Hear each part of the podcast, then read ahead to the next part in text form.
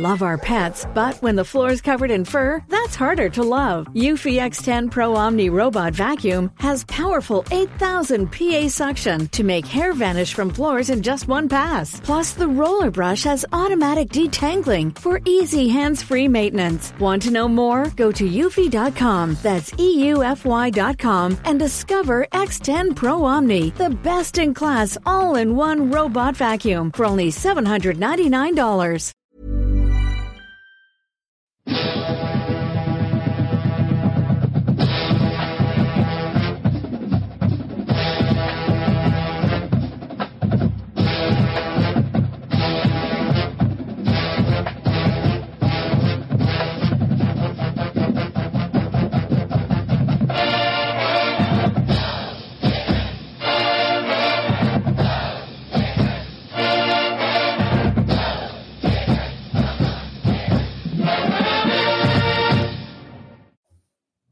Hey, hey, Gator Nation. Welcome back to the Respect Our Decision podcast. As always, I'm your boy Hirsch, and with me is the hype man Wes. What's good? What's good, Gator Nation? CJ the man McCann. What's going on, guys?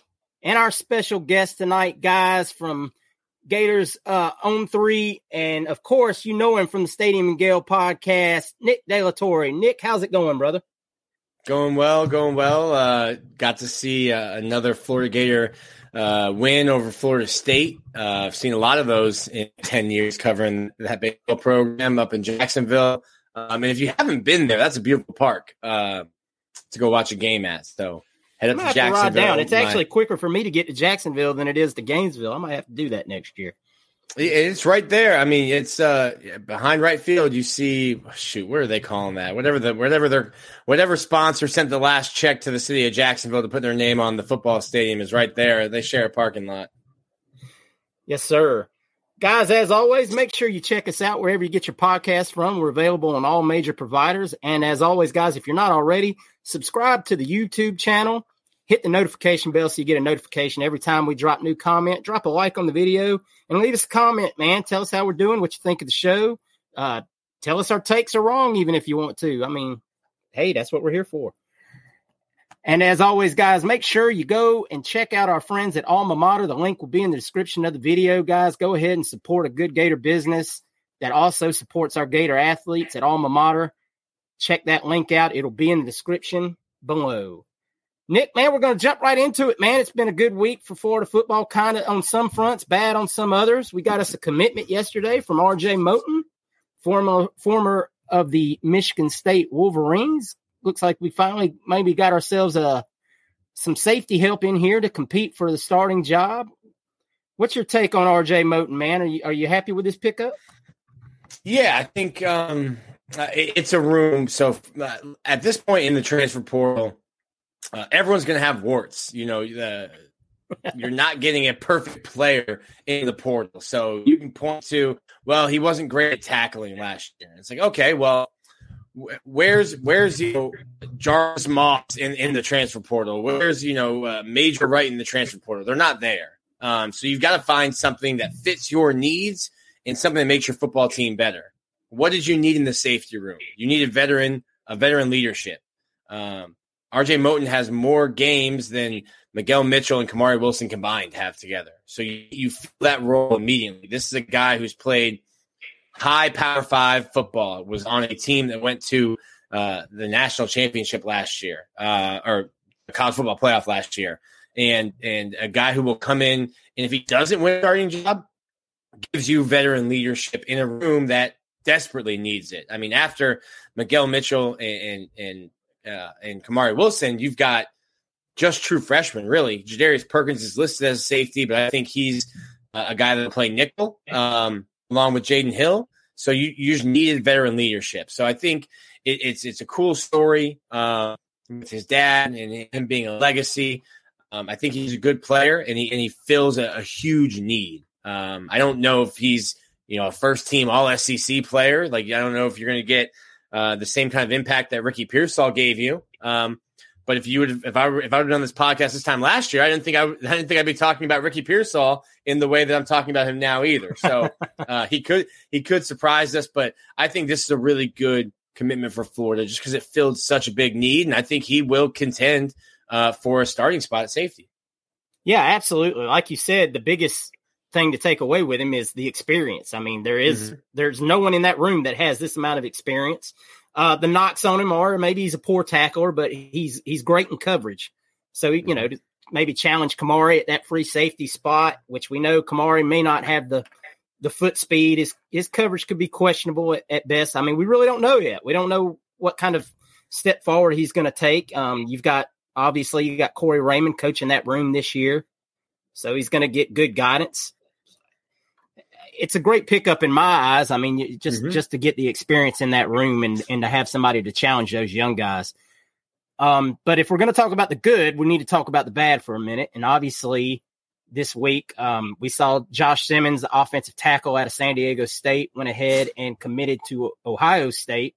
Mm-hmm. Um, this was a guy the Gators were banking on to try to add to that offensive line room, and we know we're short a few bodies. There's been some injuries, obviously, with uh, Waites and Michael Mazzccua, are eh, you know amongst others that we dealt with during the spring. Um, and it and it brought up a lot of questions about how we were approaching this portal cycle, and you know, Billy waiting what it seemed like for the portal to close for us to go after people. I, I saw your comments with, with Zach on on y'all's podcast, and and your take on what we were doing here. Would I just want to get into that for a second for our listeners? Um, you're very questionable about their their strategy with with this cycle, aren't you? Yeah, and, and I think people ran with it and were like, "See, I, well, it, it probably depends on what your perspective is. If your perspective is Billy stinks, it was a bad hire, fire Jeremy, fire Billy, clean house." then you probably heard what I said, and you were like, "See, Nick's saying it too." Um, I I think that they have an unbelievable 2020 a start to the 2024 high school recruiting class. I think if you look three years in a row, Billy's gotten an elite high school quarterback to commit to him. Um, obviously, what happened with Jaden Rashada d- didn't work out, but then you get DJ Lagway and Austin Simmons, and we'll get into baseball later. But I, have just started watching Austin Simmons um, pitching. This kid might you might want to get him on the campus soon because this kid might be uh, might have draft eligible stuff uh, from the left side on the map. 90 plus, 90 um, plus already, isn't he? Yeah, he's 90 and 94. I've seen him top 95. He, his stuff plays. He, yeah, he, got, he took a jump uh, from like throwing like yeah. 80, 86, 88 to, to 93, 94, which is a, yeah, a tremendous yeah. jump, man. I watched a couple, and, and I mean, everyone says they watch tape. I mean, they're highlights. they're being put together by the, the, coaches. They're highlights, but I'm watching him and I'm like, the stuff plays. So I text uh, Dr. Ehrlichman, who's the recruiting coordinator for baseball, he's like, yeah, no, this this kid this kid can pitch. Um, so might be a you know a true two sport guy. Um, but my, my, problem with getting back to it, um, I, am easily distracted. Um, getting back to it, my my issue was you have so you have such a big staff, and and Florida, the administration, UAA has never given a football coach this kind of money to have a staff like this.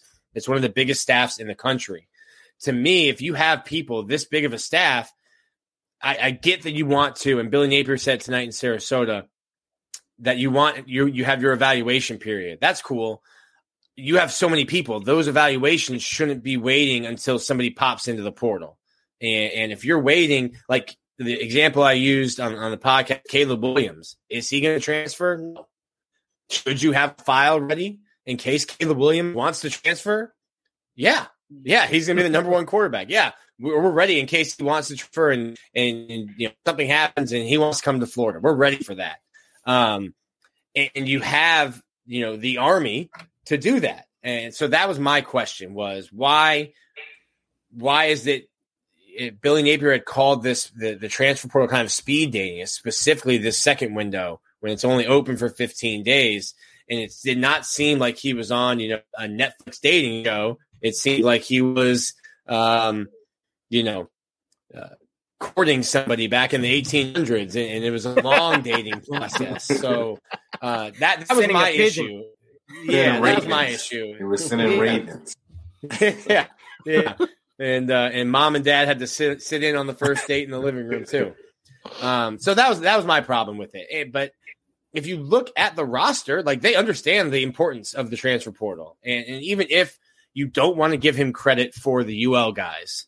Um, you still have Ricky Pearsall. You still have Micah Mazzccua, Keontae Goodwin. You still have a bunch of guys who I think and I consider some of the better players on your roster from the transfer portal. So I think I did not intend to start the fire that I started. Um, I only had an issue with their strategy for this two week period. I wasn't saying that they were incompetent or anything. It, it, was a deliberate strategy, and I didn't agree with and don't agree with the strategy.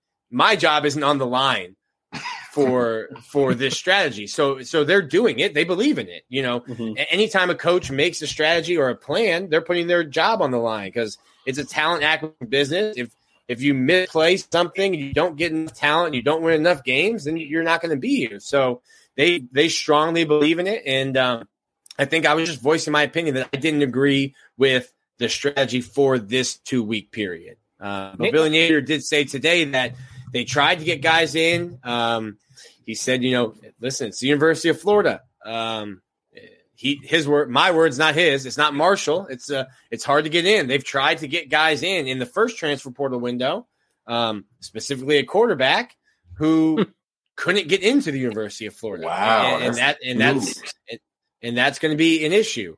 Um, so it, it's, I, we know. I, I got an I, I think most Gator fans know yeah. who you're talking about there. the, the, young man that went back to his school because he his, his transcripts were, were he might have spelled his name wrong on his transcripts from from you know. Cran.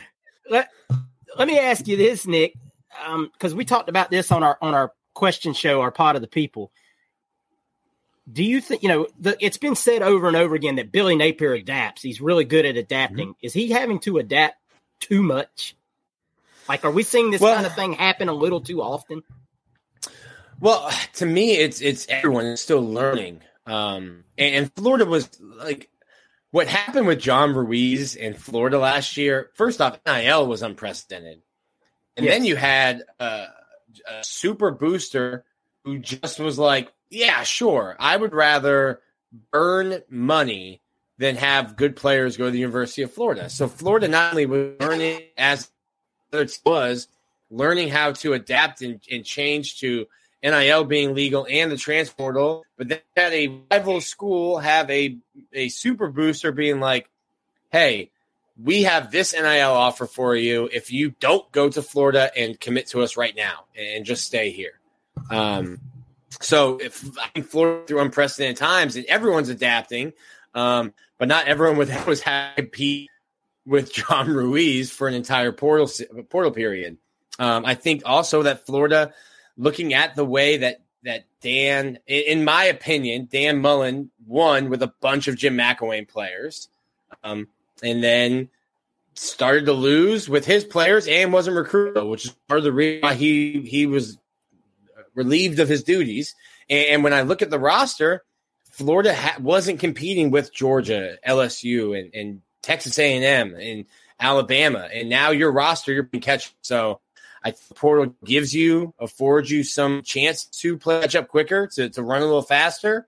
Um, they're going to be deliberate and get their their guys in. So everyone is adapting. I just don't. I think maybe we, the fans, as well as me, not fully grasp how long and how big of a, a rebuild that this might be. And, and I think Billy did because uh, he was preaching patience from his opening press conference, uh, you know, wearing a suit until, you know, drenched in sweat after games, preaching patience. And, and I think that uh, it's it's hard to come by, especially when you have a back to back losing seasons, even if one of them one of them is for you.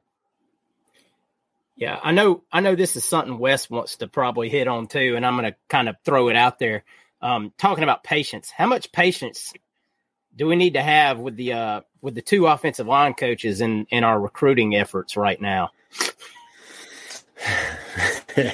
Uh, well, that so that that's the issue. So if I, I don't see Billy Napier going away from having two offensive line coaches. Um, I think that you know, if you if you have pillars of your program, I think that's one of them. Um, I think for hearing him talk tonight, I think another one of them would be that their evaluation process. Me saying hey, I think you're messing up these last two weeks. It's like I'm, I'm going to stop saying that because I think that's a pillar of his program. So I don't see them changing that. So I don't know if I, I'm going to start yelling about it. Um, but you need and Rob Sale's his guy. He's been that for a while, kind of like Dan Mullen and John Hevesy. Like, I don't know that Billy Napier will get rid of Rob Sale or, or, or Darnell Stapleton. I think Florida and Billy Napier specifically sees a lot of value in having two offensive line coaches. A bunch of the recruits that, that I've talked to, that Corey Bender, Keith Niebuhr have talked to, have said the same thing that it's super unique and that they like that.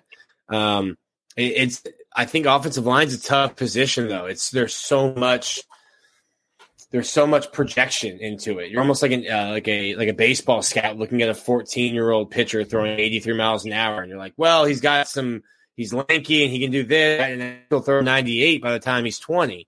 There's so much projection. I remember going to watch Martez Ivey um, play a high school game and looking at him, and then they didn't throw the ball at all. Um, and he was 130 pounds bigger than anyone that was that else was on the field. I'm like, yeah, he looks great, but he's playing against me as defense end. He should look great. Um, so even those five star guys uh, will take some time. So um, I think they value the, the the teaching that they get, the development that they get from those two guys. Um, more so than than anything else. And and whenever I hear get questions about how we're going to have offensive line coaches, I'm assuming that's a way to ask if there's going to be an offensive coordinator brought in. Wes, you got a question for Nick? Yeah, I'm gonna venture a little way, a little bit away from recruiting, and there's been a lot of talk about Armstrong and the energy he brings, and and as far as the scheme being the same as uh, what Patrick Toney had.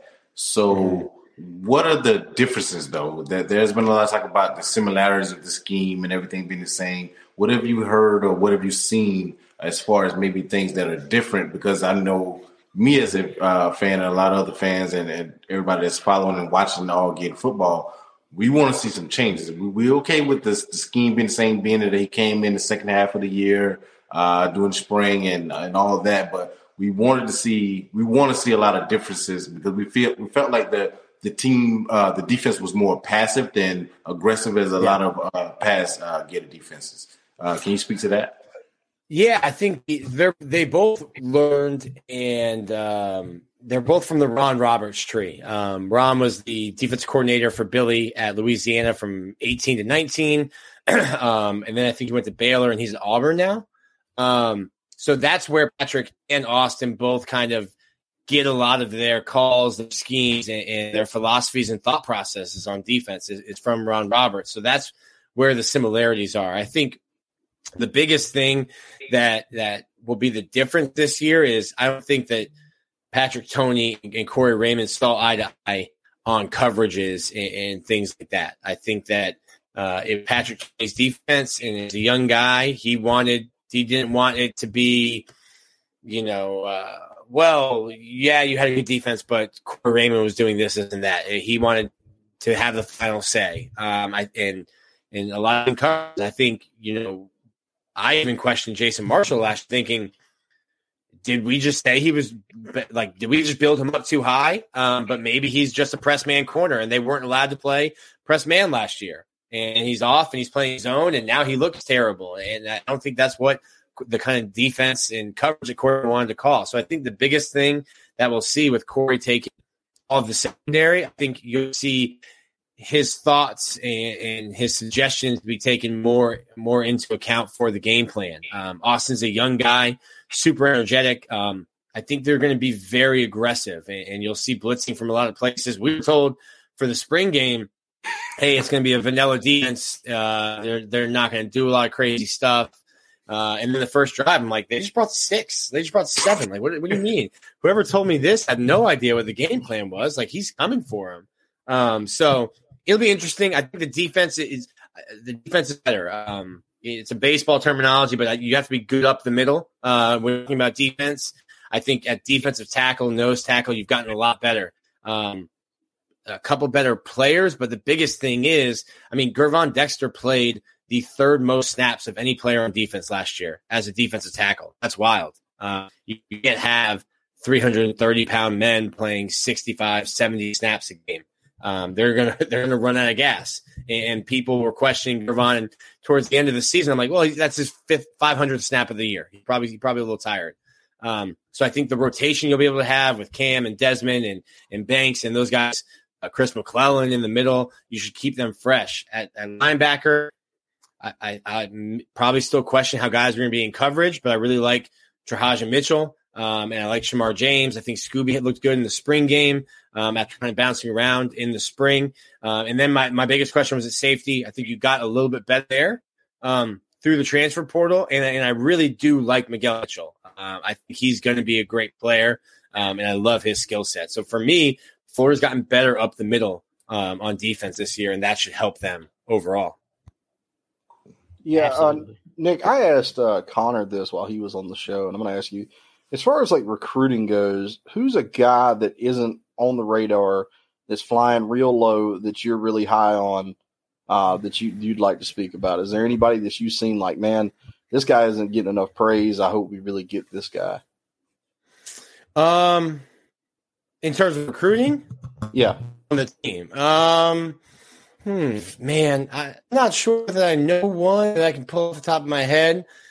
Um, uh, yeah, I'm not sure if I can pull one out off the top of my head. The um, I think there's there's one. Uh, I forget, I'm blanking on his name. The running back from West Palm or the from Palm Beach. Um, that's commit. That's committed to us. Yes. Oh, Bowens. Bowens. Yes. Yes. Yeah. Yeah. Um, I've been on his. Really I've been on that one. train since day one. That kid. Yeah, I um, I was I was walking out of one of our um, one of our uh, meetings and, and, ran into uh, one of the football coaches, and uh, apparently he is a very good chess player. Um, hmm. Also, I think speaks. Uh, the coach said Chinese, but I'm guessing that's Mandarin. Um, so so a really intelligent young man. Um, but I mentioned I was like, yeah, it seems like no one's talking about Chauncey Bowens, and and and I think he's really good based on what I've seen. And the coach like, yeah, just please stop talking about him. So I apologize um, for bringing him up now. Yeah, but I think that's that a really kid's running player. back one and has been, yeah. I think, the whole time. Yeah, and, and, it'll be interesting to see how many running backs that Florida takes because I think you will lose. Oh, Cam Cam Carroll's out. I think you lose Montrell Johnson after this year. Yeah. Um, so you really only have two. Do you take two? Do you take three? I think it'll be interesting to see. Or do you take one and look for something else in the portal? Um, so well, I like think they, that's an interesting position. They already, I mean, we know we they offered the kid out of Houston that hit the mm-hmm. portal this cycle. I mean, so they're obviously looking to try to add one more of experience to that room. And I, like you said, I can't blame them. You're going to have a very young room next year. I mean, now I'm sure you know I could see Treyaan getting some carries this year you know, in mop up duties or, you know, hopefully nobody gets hurt and we have to play him, but you know, it's inevitable that he'll he'll get some burn as well the way that Billy uses the running backs. Nick, I would think I would think like 85 80 percent 85 might be a little high between Montrell and Trev. Um, I, I, I don't know that I haven't been super impressed with Montrell as a pass catcher, and, and I think you might have to get the running involved in the game plan more. Um, and I think that's kind of where Cam Carroll and Treyaan Webb, uh, as well as Etienne, kind of separate themselves from Montrell a little bit, is just in terms of being a being a receiver in the passing game out of the backfield. Well, I know we sure all have been very impressed just in the limited sample size that we've got out of Carroll so far, just because he's such a physical specimen out there on the field. And I looks yeah, like he, he made enjoys- me he made me he made me look stupid. I was like, I don't know why a kid with one year of eligibility would show up to this running back room with it was a puzzle. Johnson. I was like, I don't get it. I, I asked Jabbar Juluke, I was like, what the heck you tell guy? Like, makes no sense for him to be here. Uh, and then I watched him and I talked to people who were at scrimmages and I'm like, okay, that makes sense. Yeah, no, he's gonna he'll get he'll get, you know, 60, 70 carries this year. Well, people don't realize when the see Naquan was getting a lot of carries before he fell out of ro- rotation. It was Naquan then Montrell, then Etienne, and then he, his struggles happen, and then that's when it went to the, yeah. just the two backs. So he'll get you know uh, his fair share if he produces with. You got to show you got to show what you get. So if you get opportunities, if he mm-hmm. makes the best of them, I, I, can see him in the in the rotation uh, uh, very well. But Hmm. um, Hopefully, my like you said, everyone just stays healthy. My question, Yeah. uh, another question I had before. I don't know when we go get to baseball, and I, and I want to ask this. We got time. It's, it's all over uh, recruiting. I'm not recruiting. It's all over on the timelines everywhere.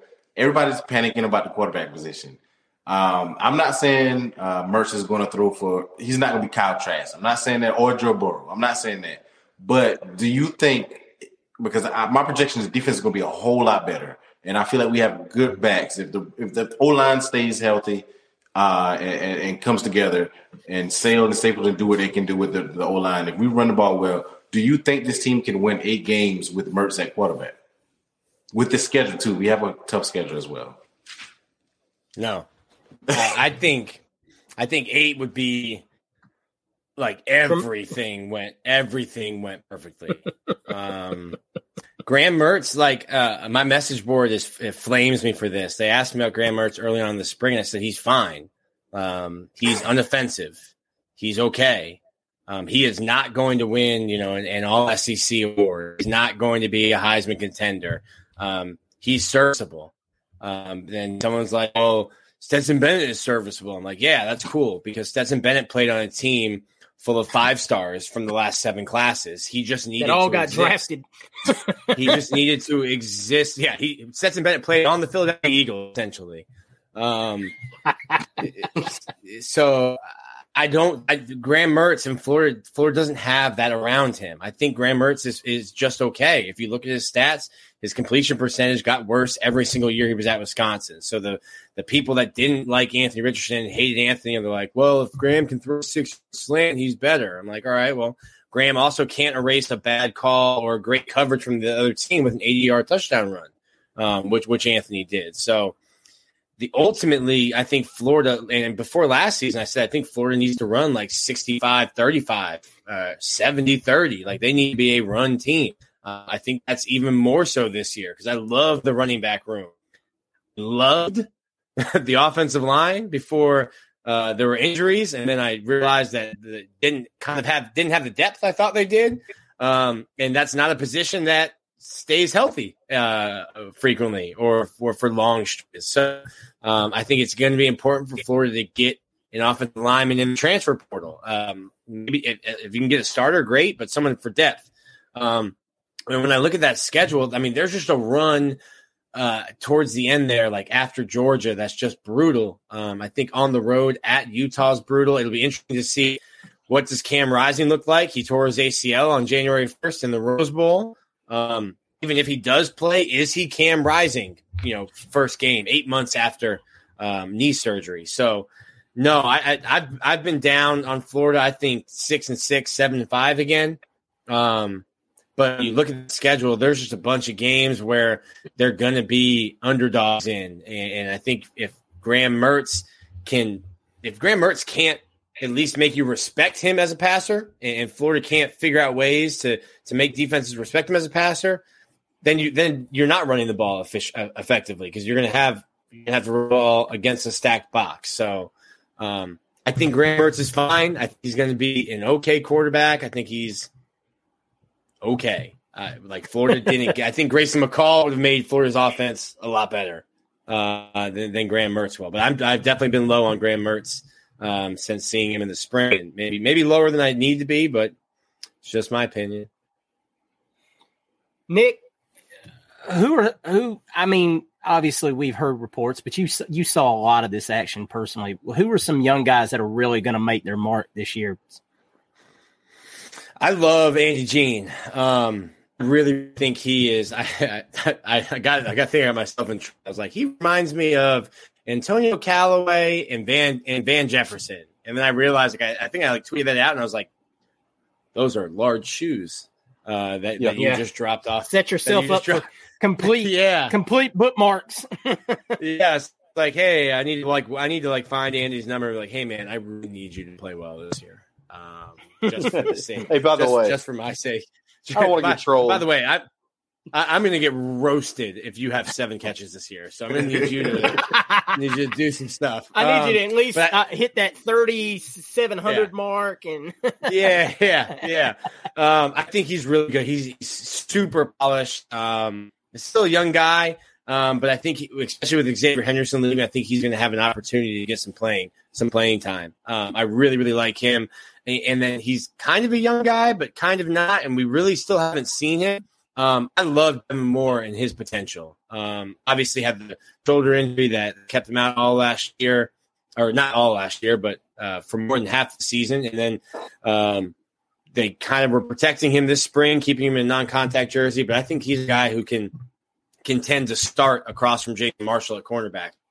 Uh, to me, that's one that I'm really excited about, and I like Castell and Bryce Thornton. Uh, and and maybe it's a soft spot for Bryce Thornton because I think if he wasn't five foot ten, that he probably would, would, have been a five star. Um, but the kid just has instincts. He's crazy athletic. Um, and I was just talking with some of their day. They were talking about uh, trading and, and Rashad Torrence so 40 times. I'm like, I'm a black runner four seven, but he had instincts. He knew how to play football. He knew where to be. And I see a lot of that uh, from Bryce Thornton. I think he's just a really smart safety, a really smart football player. Let me let me ask you one more. Too. Let me ask you about one more kid in the in the wake of Powell transferring out. Do you think we see uh, TJ Searcy play this year? Yeah. So the the big question for me with Searcy was, well, are you only able to be in the package for third and fifteen? Are like you know what I mean? Like, are you only a guy that we can say, hey, you have to go get a quarterback? Like, they're definitely not running. So all long, I saw Mike P working with him setting the edge. And we need to make you a player that we can put in on first down and, and second down. We don't want you to only be a one trick pony this first year. And I, I just kept seeing him get better and, and learn leverages and learn what he's supposed to do against the runner. It, it wasn't just a, you know, a, a blind raid, hair on fire, go get the quarterback. So I think that's big. And, and I think TJ Searcy's the guy and Kelby Collins is another guy. Um, that that I, would expect to play. And um, I like talking about TJ because we always talked about Kelby and Will, uh, and TJ was kind of like, oh, also ran, uh, you know, in the election, didn't get talked about. But yeah, I, I saw a lot of progression from him. Um, we all know that he can get to the quarterback, uh, you know, in, in, high school, but I saw a lot of progression of him to to round out his game, and he's not there yet, um, but definitely taking strides. Yeah, that's just a kid that if you follow along real closely with things you heard a lot about was impressing coaches in the weight room and with his practice habits and things of that nature.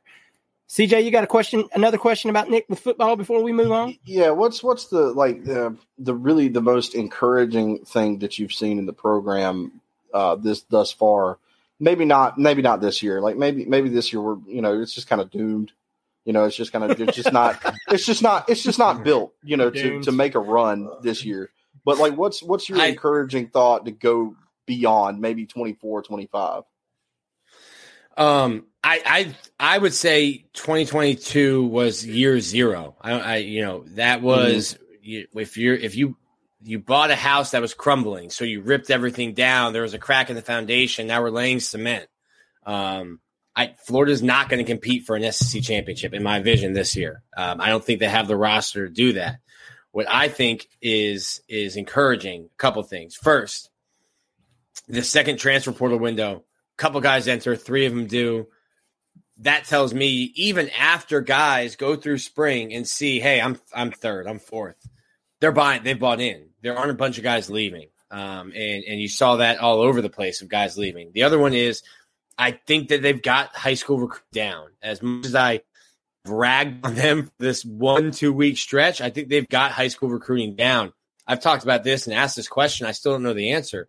When was the last time that Florida had a quarterback like DJ Lagway, someone as talented as him, committed this early in a cycle and then going out and actively trying to build a class around him? You can't even say Tebow because Tebow went all the way down until signing day. Um, and it was yeah, Alabama, was Florida, all the way down. It was late. Now you, you have the famous story of Brandon or uh, Brandon Spike saying, "I'm going to go wherever he goes."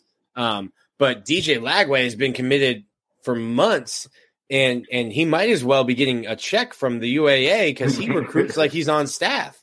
Um, yeah, he's we we say it all the time. He's he's got an Airbnb already in Gainesville, as much we start we, we started calling him PJ DJ. He's got frequent flyer miles from from uh, from Houston all the way all the way to Gainesville. So to me, they've whatever Ryan O'Hara and Billy Napier are telling elite high school quarterbacks, those high school quarterbacks are buying it. So to me, you might get your your teeth kicked in. You know, last year I, I, I equate last year, and I think we'd all have a different perspective if the Vanderbilt game didn't happen. I think last year is if you equate it to like a hike. You start this hike and you're you're excited. Hey, we're getting some exercise. Beautiful day. Hike starts great. You beat Utah. All of a sudden, it starts raining. You lose Kentucky. you look terrible against USF. You lose Tennessee. Now this hike sucks.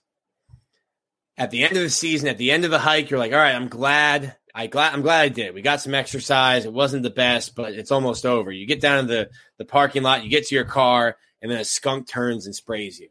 That was the Vanderbilt loss.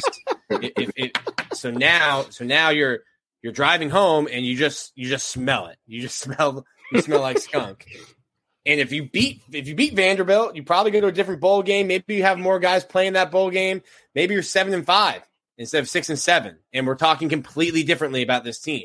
It's just that Vanderbilt game just puts a stench on the entire season. Um, so to me, my encouraging things are the recruiting class, and even if Florida goes, let's say five and seven and misses a bowl game, this this recruiting class has a potential to be a top three class in the country. And then to me, that symbols that symbolizes it doesn't matter what the record is. The program trajectory to me then looks good because the mm-hmm. players I think that are the best on the team are guys that Billy Napier has brought in.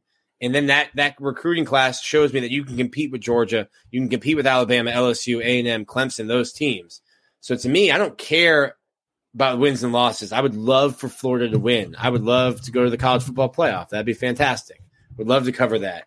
Um, but to me, it's a long term rebuild, and, and and I love what this coaching staff is doing in terms of recruiting at the high school level. I couldn't agree more with that. I mean, I know a lot of people they're gonna, you know, we have the naysayers. They're gonna nitpick whatever he does, regardless. It doesn't matter. Uh, Kanan Daniels is a, um, he's a wildcat quarterback. He's not a running back. You, you have that. Uh, you know, why don't we have receivers yet? Why don't we have tight ends? When are we going to get a tight end commitment? You know, and, and they're valid questions, but I'm gonna at least let us get through Friday Night Lights before I form yeah. that kind of opinion. Wes, yeah. you got anything else you want to add before we let these guys talk a little baseball? Nah, I got a couple baseball questions for Nick. Oh my lord, what is going on here? How was right. my how was how was my, my let me get a question in. How's my ahead. skunk how's my skunk story? That's great. solid. It's good. That's good. that's up there with that's up there with me telling people that they needed to eat, they need to take their medicine, and it tastes like S. yeah, you're um, gonna have to take it. I don't know if you saw the clip, but we talked about that a couple weeks ago, and CJ equated the program to something like you did that you bought something and it and, and it was rotted and you had to mm. peel back the, the, the layers and mm. get to the rot right. and, and, rebuild through it and it and it takes time. And you don't mm-hmm. like that. You know we're already I'm, you know nobody's gonna pass us off like the Florida Gators fan base is is reasonable. Yeah. I mean, we're not. We're not a reasonable fan base. And we have reasons for not being reasonable. We've we've tasted the highest level multiple times in our lifetime. And it sucks to not be there. It sucks in the social media age because now we have yeah. uh, FSU Twitter is up because they had one good season. Georgia's been up for three, four years. Bama doesn't even look at us. Miami, Miami's delusional. So, I mean, I mean so we're, we're like, basically still playing. We're, we're, we're trolling with Miami over recruiting wins and losses mm. and who did you know, and it sucks. I get it. Yeah, yeah. But if you want to get back to that elite status, yeah. you're just going to have to tolerate the. You, you can't keep hitting the. I mean, I've, I I grew up a Florida fan. My parents went here. Um, I never thought when I started covering the University of Florida in 2013 that I would be covering my fourth, fourth coach. football coach. Yeah. In in 10 years. So like you you can't become Tennessee where you're just Nope, not working three years. Hit the reset button because you're all you're doing is just resetting it and you're restarting and you're, that clock. Yeah, and, now and you're piling you garbage some, on top of garbage. You're just you have layering. to make some tough decisions. But like when when they made Will Muschamp, hey, the the pro style's not working. We need to go spread. Well, that's just a last ditch Hail Mary effort. You've now recruited for four years for a system, and you're like, hey, uh, those big for 340 pound offensive linemen you have, well, we need to we need to play spread now. He's like, well, that's not what they do. Like, ah, well, better win what some games, or else you're getting fired this year. what they, offensive lineman? they had DJ Humphries, didn't they? He was a five yeah, star. Yeah, that's and that's the thing is you only look at the stars. You don't look if they fit the scheme or, or the system. I mean, you look at the offensive lineman recruit now. I love to see that we're recruiting 320 pound, six foot seven kids like, with the wingspan hey. that goes from center to you know to tackle. Basically, I I, I kind of set CJ up for that when he went off, but basically what what I what I said when he went on his excellent rant, sort of rant, was that people don't have to understand that the program is was broken. It's yeah. broken. We're not 2008, 2006. That's not us anymore. I know we think that and we're entitled and we want to feel privileged that we should get these five stars over here and there, but we're broken. And CJ took that and he just rolled off it. yeah, I mean, we got we got people talking about where they want to put the furniture in the house ain't even built yet. You know, yes. I, I, think that's the main problem is is people are just they want to be back. We want to be back so bad. We all do. I mean, Austin I, I, Austin, Austin Simmons was one year old when Florida won a national championship in 2006. Like that. That's so like that's not where the program is, and the kids you're recruiting don't remember that either. No, they don't. But you sold that young man on a vision and got him excited. And I mean, yeah. Just, you watch that. So that tells you right now that Billy Napier can recruit his vision to Florida. Yes. He sold it to Lagway. He sold it to Simmons. I mean, you, you, I know he's out there selling it to the Jeremiah Smiths of the world. Billy Napier beat out, beat out USC and Lincoln Riley for DJ Lagway. Lincoln Riley is able to show you, hey, number one pick, number one pick, number one pick, Heisman, Heisman. Dabo Billy Napier, Dabo Swinney, Billy, Clemson.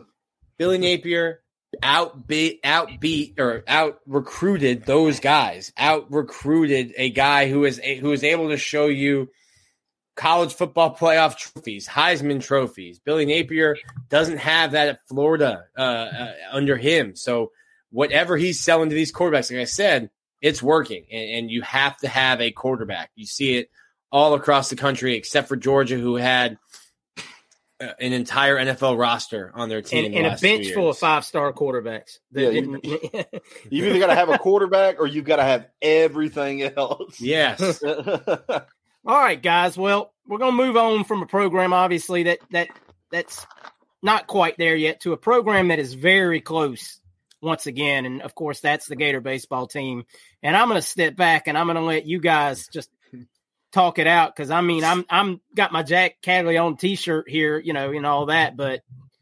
Other than that, I'm I'm a little deaf, dumb, and blind about as far as the baseball team goes. I'm gonna so. save my I'm gonna save my questions for after y'all have y'all. So talk. CJ, go I'm gonna let you take the reins here, buddy. I'll go ahead and get like just started. Like Nick, you've covered a lot of the guys that are in the major league now that you're talking mm-hmm. like Alonso and Bader and India. Where does where does the guys like Wyatt Langford and Jack Caglianone stack up? Are they they're on that level or, or are they above that level? I think it's so funny. Um, talking to my buddy Jacob Rudner, who he's, I mean, he started last year. Um, he's like, who, who's some of the best players you've seen? I'm like, like I, have been covering SEC baseball for a decade. I've seen a lot of great players. Right. Um, I think the best player, the two best, I'll, I'll do three best. They're all pitchers. Um, my favorite was Logan Shore.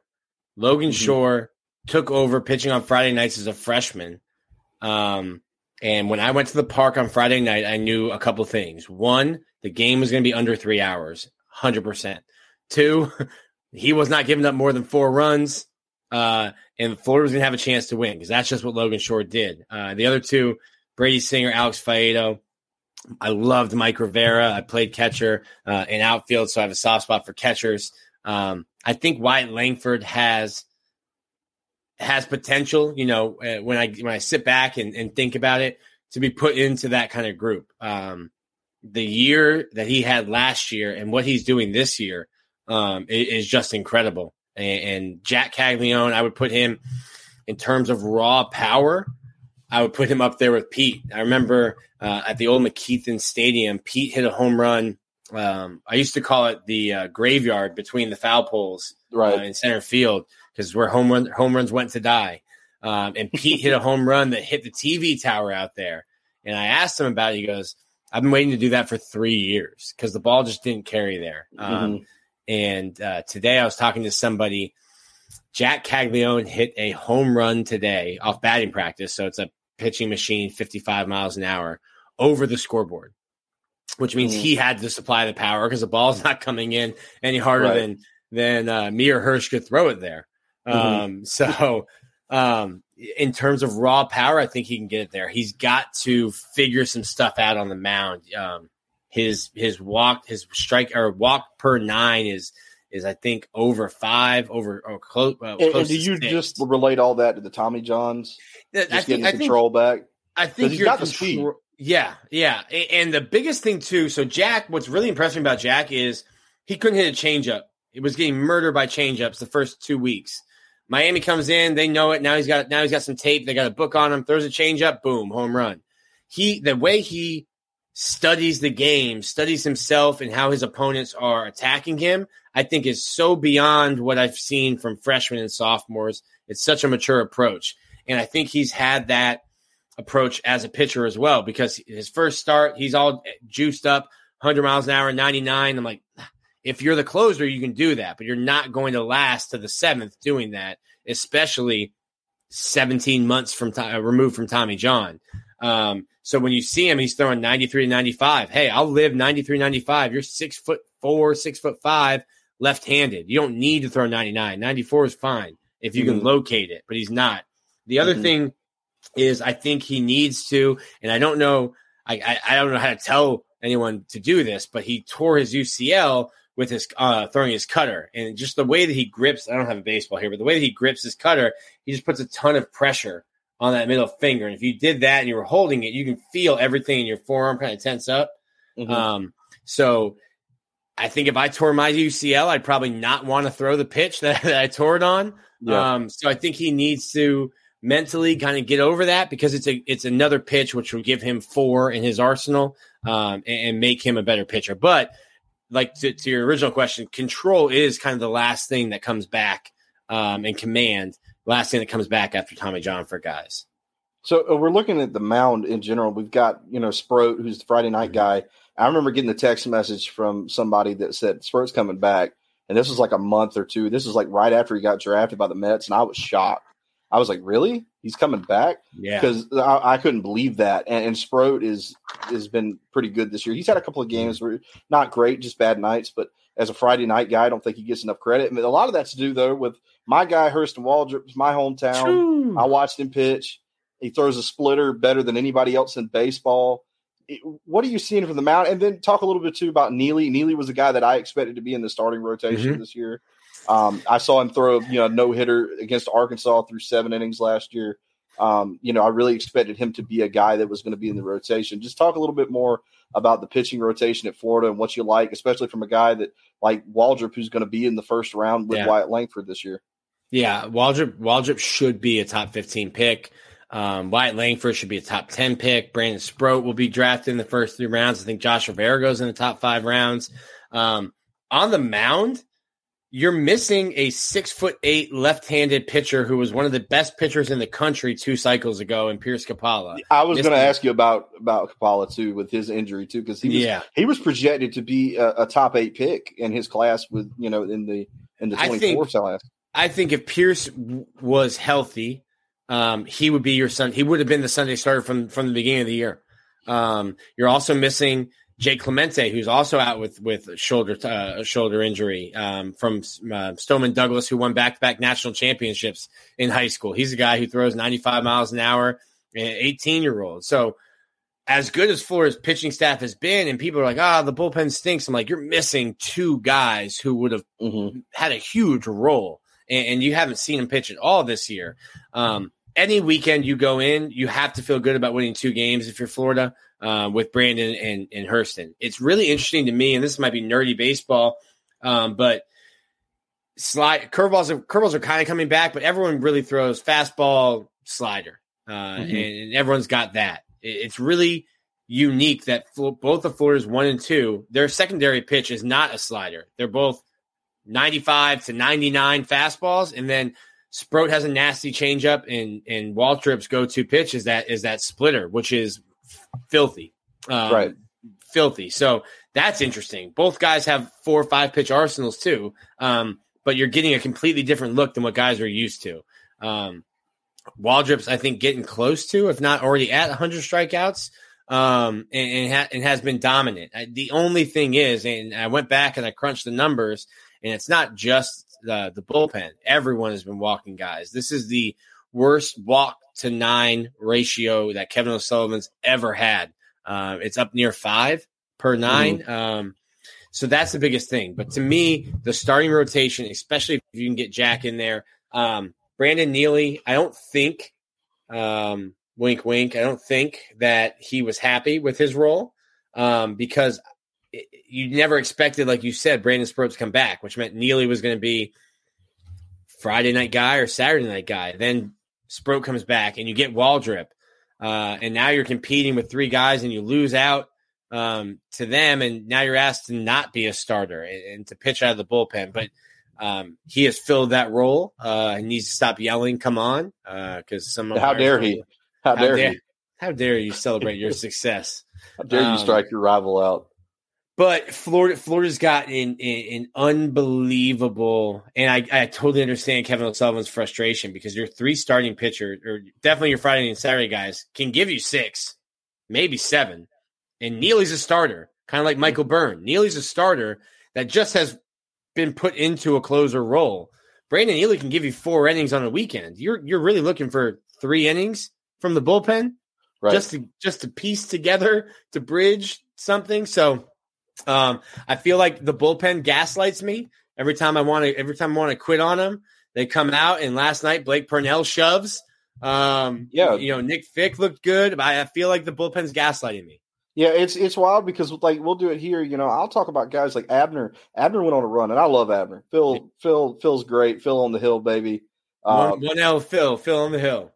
I mean, and he'll, uh, you know, uh, he had like what what a point five four ERA in high school, just an absolute nest. And that's a lot of the guys in the bullpen were just great high school prospects. It's not like these guys didn't jump off the page in high school. What what is missing in the bullpen in your mind? Like what what's what's going on there to where they can look so great and so dominant for one series, and the same guy will come out like like Cleat last night. You know, Cleat had a bad, really bad inning, but mm-hmm. had been pretty solid in most of his starts. So what what's what are you seeing from the bullpen that's that's kind of been so wishy washy?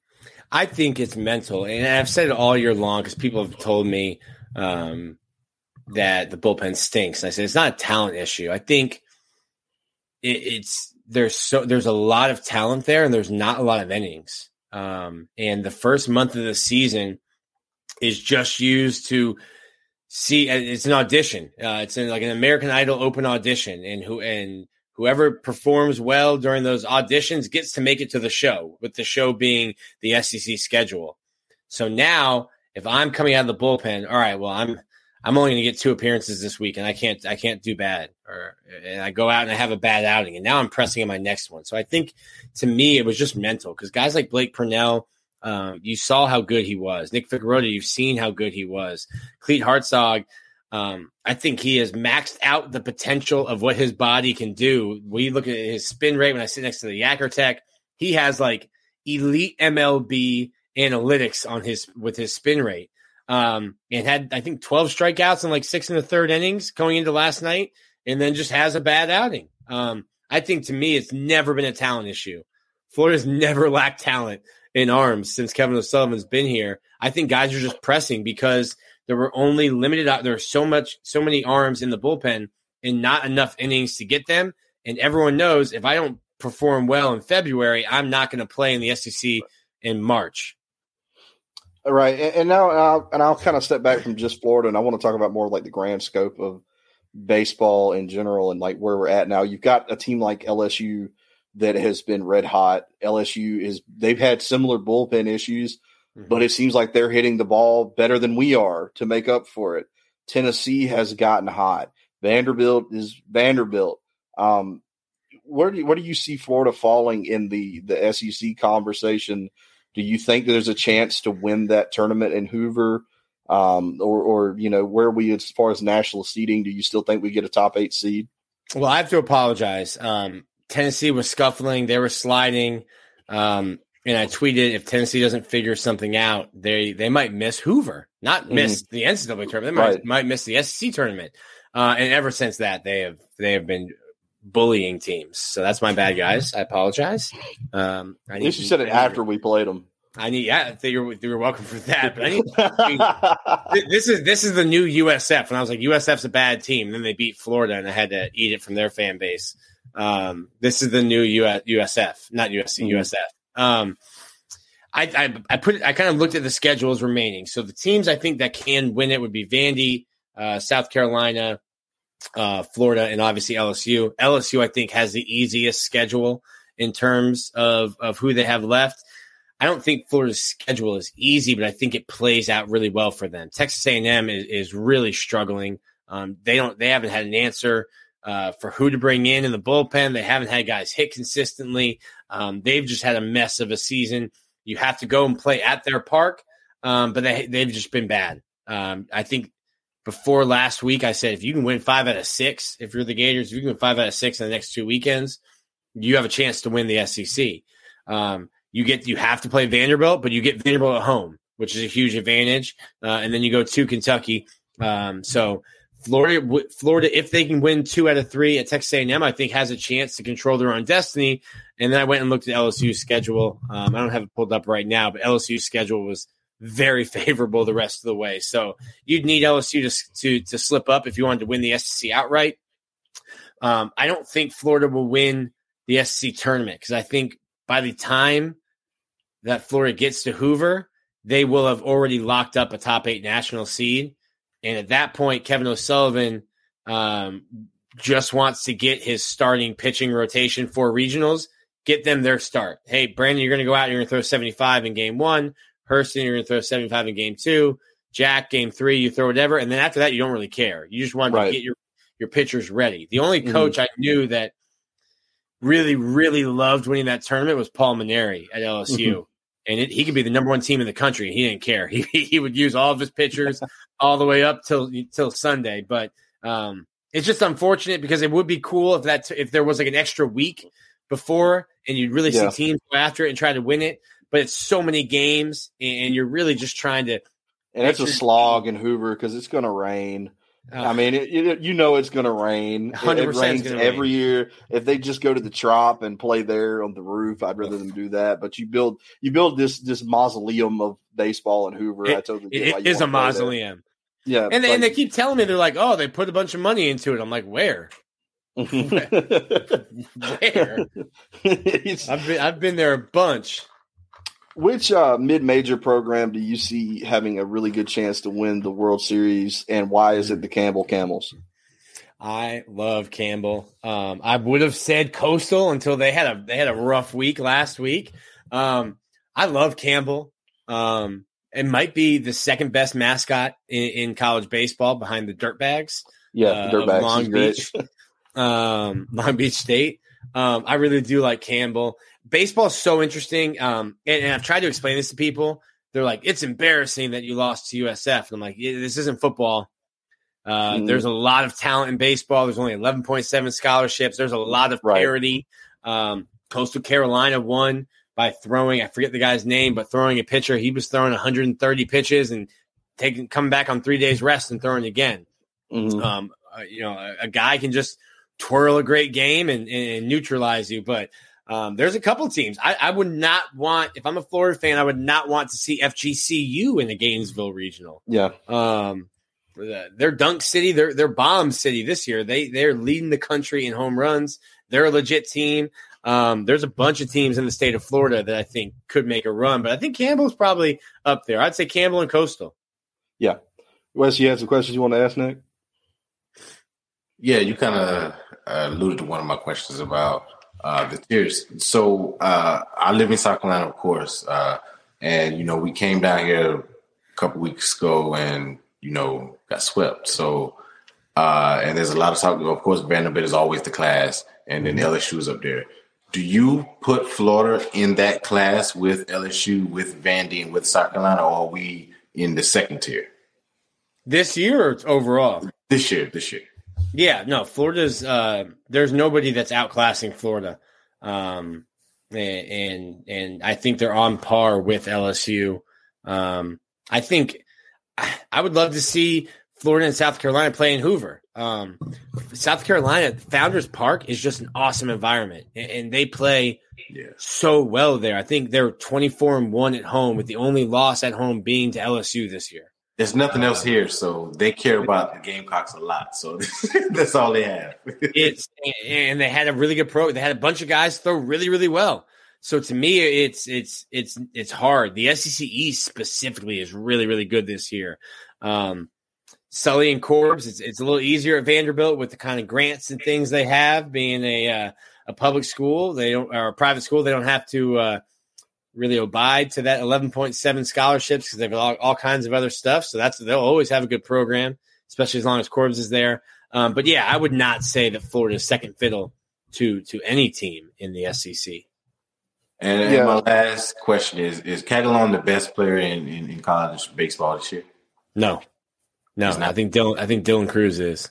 Dylan Paul Crews. Skenes. Paul Skenes. I was about to say Skenes. Skeens is probably the one I would. uh Skenes I would is say, but but to me, it's Dylan Crews. He was hitting over 500, 35 games into the season. Um, I saw a mock draft today where he was number two and uh, Wyatt was number three. And I can't yeah. remember who was number one. Yeah, I, I Skenes. Skenes. I think it probably Skenes. was. Skenes, yeah. I don't know yeah. the names like you guys do, but I yeah. saw, you know, yeah, I'd, i have to. I'd have to do research, and I'm not going to because I don't cover LSU. But I don't know if a college team has ever had guys go one two in the mm-hmm. draft, and, and, and right now, I think that is the most likely option that you'll get one two from LSU, and, and I think Wyatt Langford. I don't know if we go three, but I think Wyatt Langford's certainly a top ten pick. Yeah, they had uh, him listed as as missing a, a, a, portion of time this season with a midsection injury that I it was, was just, I just thought was the most comical explanation of it was of an injury, injury, I've ever seen. but below the armpits, above the knees, somewhere yeah, in there. You got hit where you never want to get hit with a baseball. He was deflated. Let's just say that he was out with. Ah, poor, poor, guy. Flinched. And I'll ask. This will be the last. My last question. How important was the COVID extra year to college baseball right now? Because we saw it last year with Tennessee. Do you see that really why LSU is, is stacked as they are right now from a lot of guys just having that extra year to play? Well, it threw it, it threw it into whack um, mm-hmm. because then you add the transfer portal on top of it, uh, and then you add NIL. I think LSU is really stacked right now because they had an awesome NIL movement for baseball. Those people down there, um, fine folks in Louisiana, they love baseball. Um, got Tommy Tanks, got Paul Skenes. They got a bunch of guys from the portal. Um, the, the portal is going to be interesting for Florida because I think BT Riopelle was kind of like a science experiment for Sully. Like, can this work? Um, they've recruited so well at the high school level, they didn't know that they needed to use the portal. and then they went to Georgia, or they went to Jacksonville to play Georgia in, in the fall game one year. And you look at Georgia's lineup, and everyone was graduates and, and seniors and, and juniors. And the graduates were six year seniors. And now you've got a bunch of really good guys, but they're 17, 18 years old playing against 24 year old men. Mm-hmm. Um, so the transfer portal and the COVID year, I think, have made teams like Campbell, teams like uh, uh you know mid major teams, be able to compete more because now you've got guys who have been playing together for five, six years um, and, and, they're staying in college because a lot of those guys might not have great pro prospects. So I think it's it's created even more parity in a sport that's had a bunch of parity, while also giving coaches immeasurable headaches because then you had the draft was shortened. Well, we had a class that we didn't think the draft was going to be shortened, so we signed too many, and we had to give send guys to go elsewhere.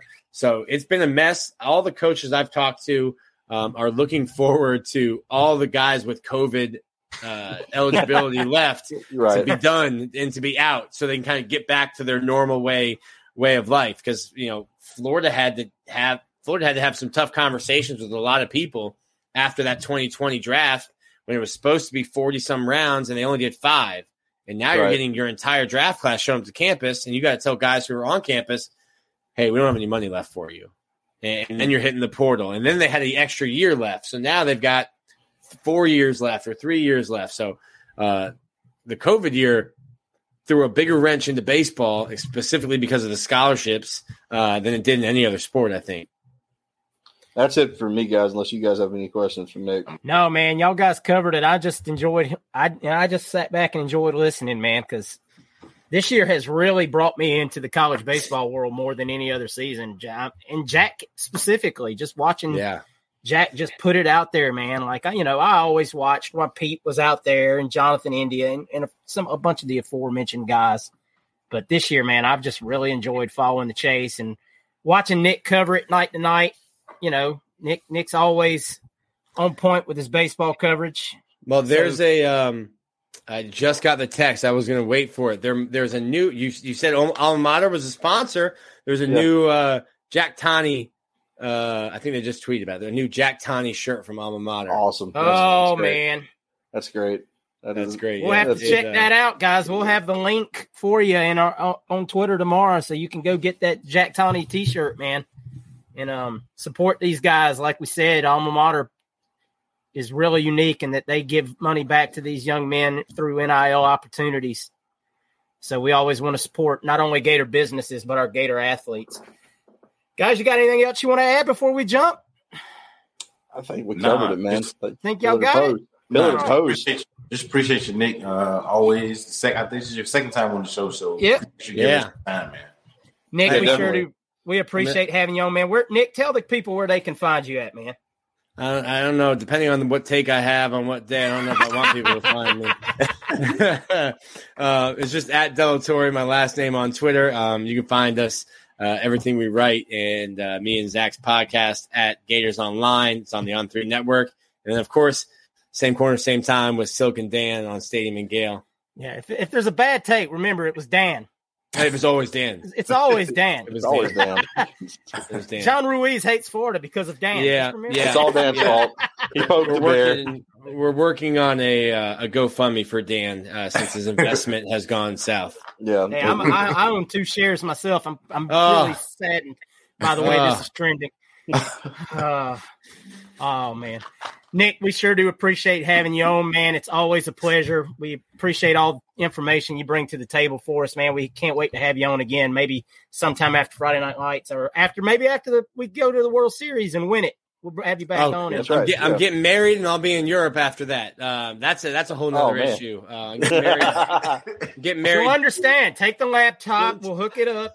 I'm getting married. I'm get, getting married June 30th, and I think if it goes to three games, the last game of the College World Series would be June 26th or 27th.